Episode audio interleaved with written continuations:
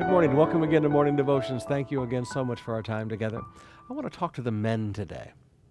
I want you to notice in Proverbs chapter 31, verse 28, that this wonderful wife, her children rise up and call her blessed, her husband also, and he, her husband, praises her. It amazes me today how many men feel insecure if their wife gets any notice, gets any credit. I've even in the ministry watched men that could not handle their wives getting a little credit. They, they had to be under their thumb. I don't like men like that. To me, a good man, when he has a good wife, he publicly praises her.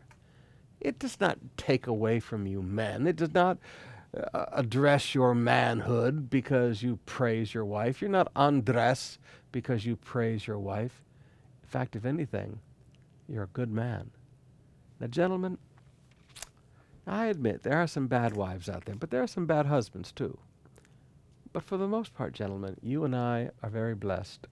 And the longer you stay married to that lady, the more you're going to understand how blessed you are that she is so patient with you. Gentlemen, can I encourage you? When you're in public, praise your wife with her standing right there. Tell everybody how wonderful your wife is.